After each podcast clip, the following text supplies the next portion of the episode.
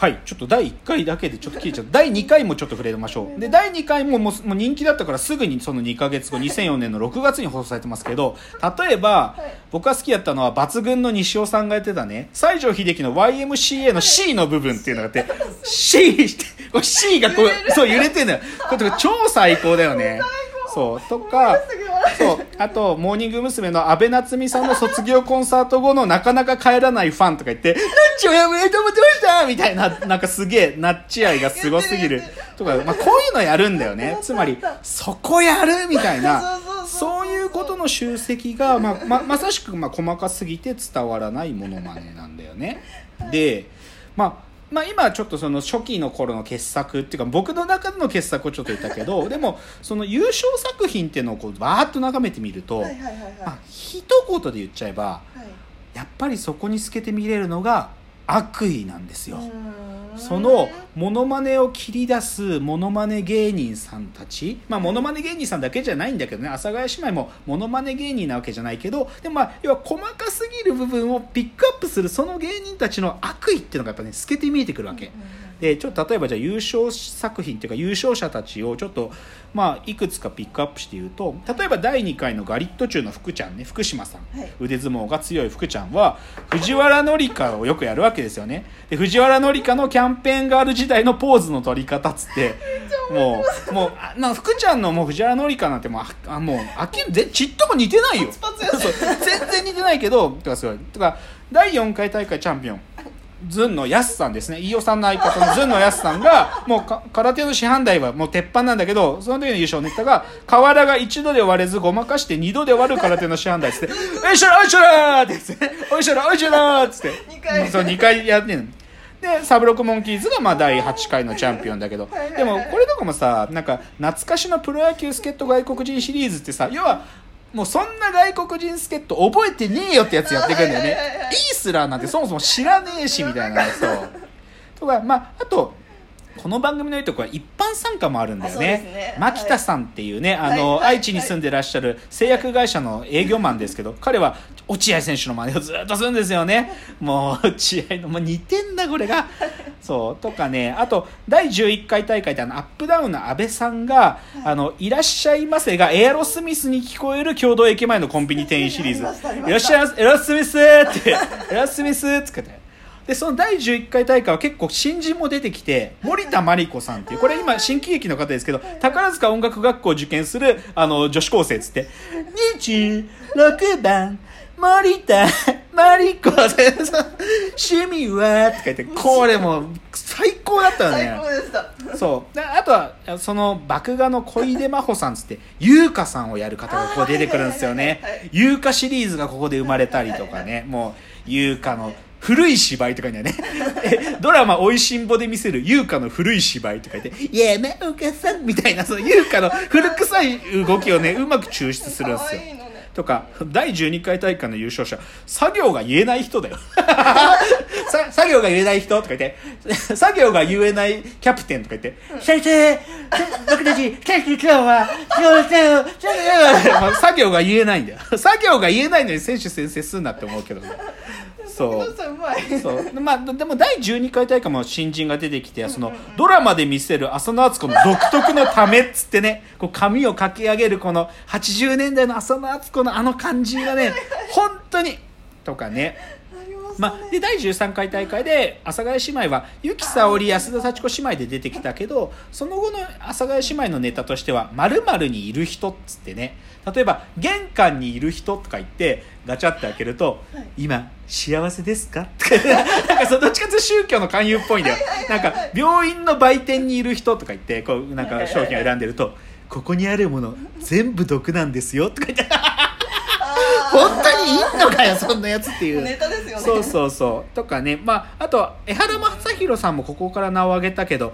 このアレンジしすぎる矢野顕子シリーズっつってねもう矢野顕子さんがもう勝手に原曲アレンジするしすぎんだよね。もうだそういうのとかもやったり。であとはまあダンガージャッキーがようやく14回目で優勝してね各国の体操選手シリーズっつってあ「でいでい李承宗選手」っつって 決めまですごい一緒「テイ!」とかねあとあのこの番組でしか見ないけど水牛っていうねタコ揚げの水牛さんっつったのでドキュメント刑務所の中シリーズっつって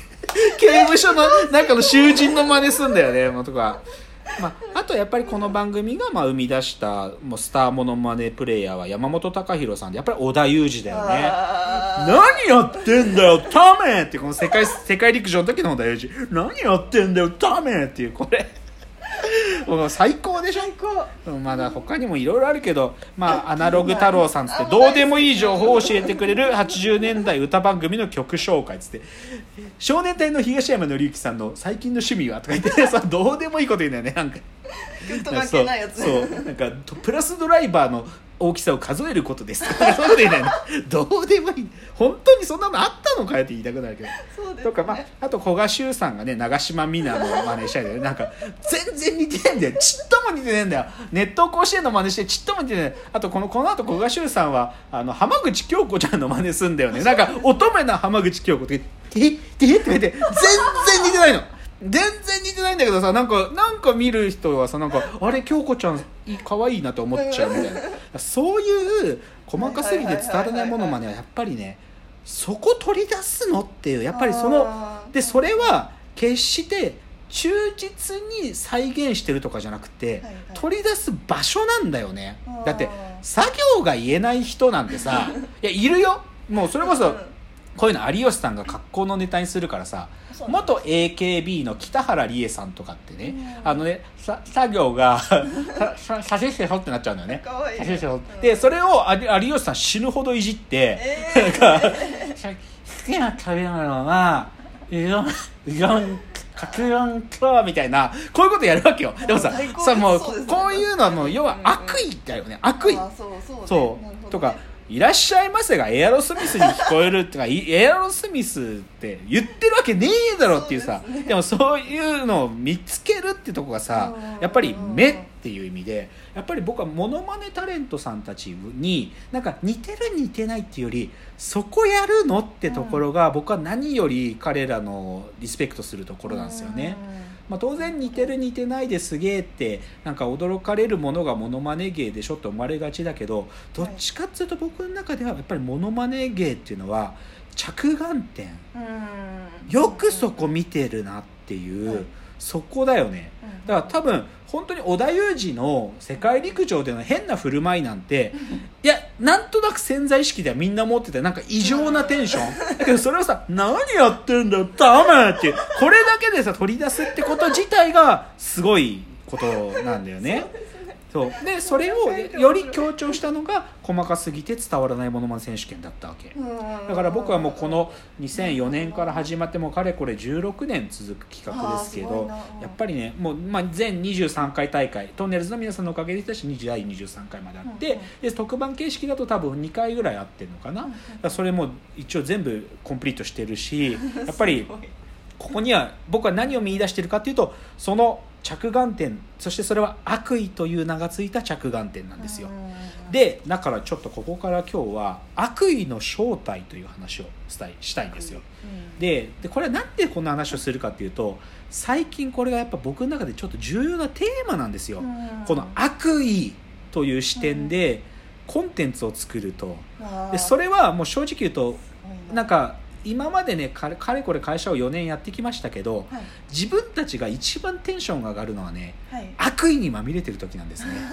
うちの会社で新しい企画やるぞとか新しい AI のモジュール作るぞっていう時に、やっぱりそこには俺たちの悪意がにじみ出たそれが出てる時やっぱ俺たちが一番テンションが上がるしうん。絶対にこれを受けるぞっていう確信を持てる瞬間があってうん。だからやっぱりこの悪意っていうものをねもう少し僕は解像度高く理解したいっていうのがちょっと最近の課題感であってだから最近こういうことずっと考えてるんです。というのでじゃあここからはその悪意の正体に迫るためにちょっとある方の目を借りたいと、それはシンプルに水曜日のダウンタウンの演出をやられている藤井健太郎さん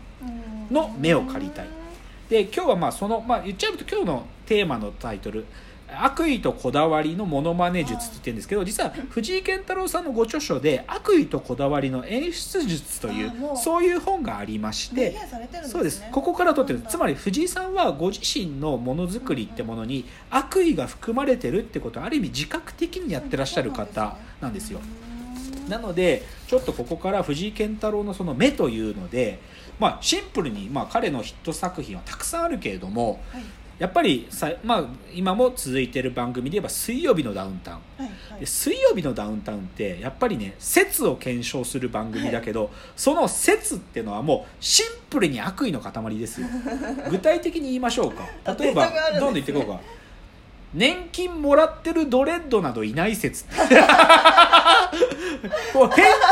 ででもさそう思いたくなるよね。とか10年に1人の逸材10年に1人以上出ている説。とかあもう分かるよね。ほんまほんまほんまだね。とか大友康平普通に歌える説って。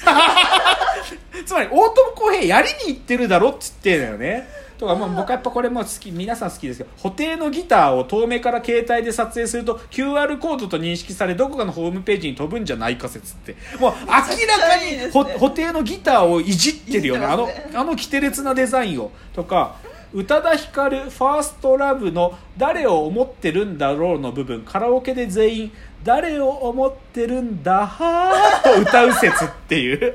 そ うさ宇多田ヒカルですらさそのポイントを見つけちゃうんだよね。まあこういう芸能人系だけじゃなくてハンチングかぶってる人8割方ハゲてる説って。でもさ分かるじゃんなんか。分かるでしょ？もうちょっと言こうか。はい。徳永英明とメイ・ジェイで人気カバー曲全て抑えてる説。もうこれひどいと思うんだよね。カバー歌ってるアーティストをさ、ええ。ある意味ちょっといじってるよね。あそうですね、うん。もうこんなんばっかり勝俣邦和ファン0人説まあこんな具合にもう本当にひどいわけ。ちょっともうちょっとだから藤井健太郎の目を借りるっていうのをちょっと次のチャプターまで続きますね